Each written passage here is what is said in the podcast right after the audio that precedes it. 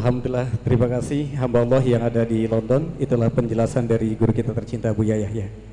Selanjutnya dari hamba Allah di Bogor Buya. Assalamualaikum warahmatullahi wabarakatuh. Waalaikumsalam warahmatullahi wabarakatuh. Semoga Buya dalam keadaan sehat walafiat. Amin. Buya, saya ingin bertanya saat ini sedang membangun rumah dan beberapa saat lagi akan masuk bulan Ramadan. Pegawai rumah tersebut atau yang membangun rumah tersebut ada empat orang.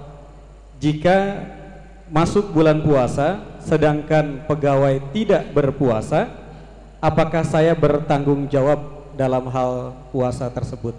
Mohon penjelasannya Bu ya. Baik. Anda punya karyawan tidak berpuasa, maka Anda punya tanggung jawab di hadapan Allah. Selagi dia umat la ilaha illallah, berarti dia harus berpuasa. Kalau anda membiarkan dia tidak berpuasa, maka anda ikut andil dosa. Itu anda termasuk golongan orang lupa dan lalai. Kalau masalah lupa dan lalai bukan hanya orang awam. Kadang seorang ustadz bangun masjid tidak sadar tukangnya yang kerja di masjid pada tidak sholat, pada tidak puasa. Yang dipikir oleh sang ustadz bagaimana masjid cepat jadi hari raya bisa untuk sholat hari raya idul fitri. Tak tahu yang ustadznya masuk neraka gara-gara tukangnya yang kerja tidak sholat dan tidak puasa hati-hati kita sering lupa dan lalai dan dulu waktu membangun pondok pesantren di Al-Bahjah memang kita menemukan kesulitan yang serupa. Waktu bangun kita pengen punya tukang kan sedikit kita cari tukang enam. Masya Allah cari tukang yang sholat susahnya. Dapat tukang yang sholat keneknya tidak sholat. Batal lagi. Ya Allah susahnya. Akhirnya dapat kita ngambil dari kota lain. Yang sholat enam orang. Setelah kita dapat tukang enam yang sholat Masya Allah ada orang membantu masjid sama membantu pondok beberapa lokal saya hanya mikir aduh tukangnya bagaimana? Ibadah saya aja belum tentu terima kok saya sudah buat dosa? Saya mikir saya, lah, saya hanya pesan kepada yang bangun tadi tolong yang kerja saya tidak mau tahu deh pokoknya saya pusing cari tukang yang sholat. Jangan-jangan tukang ahli neraka semuanya. Saya ngomong gitu waktu itu. Akhirnya saya ngomong carikan tukang yang sholat Tak tahunya betul, mandornya sudah ngasih komando, semua yang kerja harus sholat. Subhanallah, dugaan saya kalau tukang ahli neraka salah, ternyata banyak tukang ahli surga. Waktu masjid baru pertama tukang ada 60 orang sama ini, semuanya sholat jamaah. Diarahkan mau karena mereka adalah umat la ilaha illallah.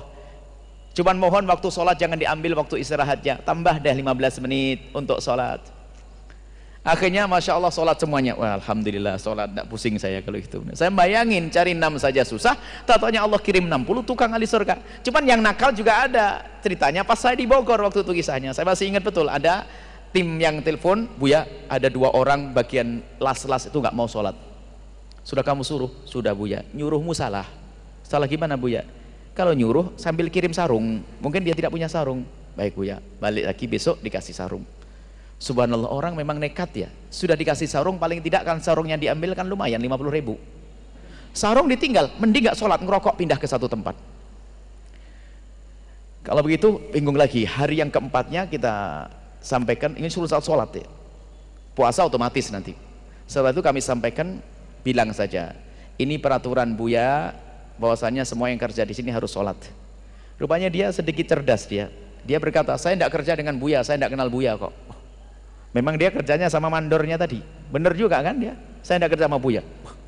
Wah repot, betul juga ini. Waktu ini teman saya, mana? kalau begitu kamu jangan urusan sama tukang. Terus siapa? Kamu urusan sama mandor. gitu. Nanti bilang mandornya itu kan ada. Kata Buya, selagi ada satu orang yang tidak sholat, dibubarin saja deh masjidnya.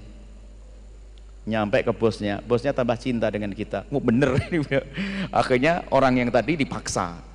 Kalau tidak mau sholat, jangan kerja di sini tak taunya akhirnya sholat justru salah satu dari tukangnya ini anaknya malah di pondok sekarang waktu itu. Memasukkan anaknya di pondok.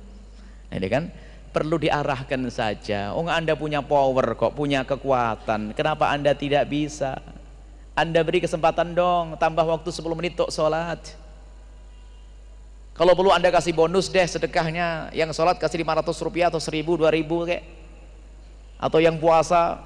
Makanya kami sampaikan kalau puasa tolonglah diringankan, kasih diskon satu jam deh untuk istirahat. Tadi saya sampaikan di awal. Biar bisa puasa. Wah anda pahalanya gede, meringankan, gak akan mengurangi kerjaan. Uh, tim tim tim Al-Bahjah Bogor, Al-Bahjah Cianjur, Al-Bahjah Batam tolong tukangnya dikasih istirahat tambah satu jam deh dalam sehari sepanjang bulan Ramadan ini sedekah kita untuk dia nah, ini perlu seperti itu jadi betul anda ikut dapat dosa kalau anda biarkan dia tidak puasa dan tidak sholat. Subhanallah semoga Allah mengirim kepada kita tukang ahli surga semuanya jadi ahli surga dia masuk surga pun tidak akan terima kalau sendirian. Melihat bosnya anda melihat bosnya masuk neraka. Ya Allah saya kerja di dia gara-gara suruh sholat saya jadi sholat masuk surga kok dia masuk neraka? Ya Allah masukin ke surga dong dia. Gitu nanti. Kita pengen selamat semuanya. Selesai ya? Mudah. Ajak semuanya untuk bisa sholat dan berpuasa. Wallahu a'lam bishawab Oh.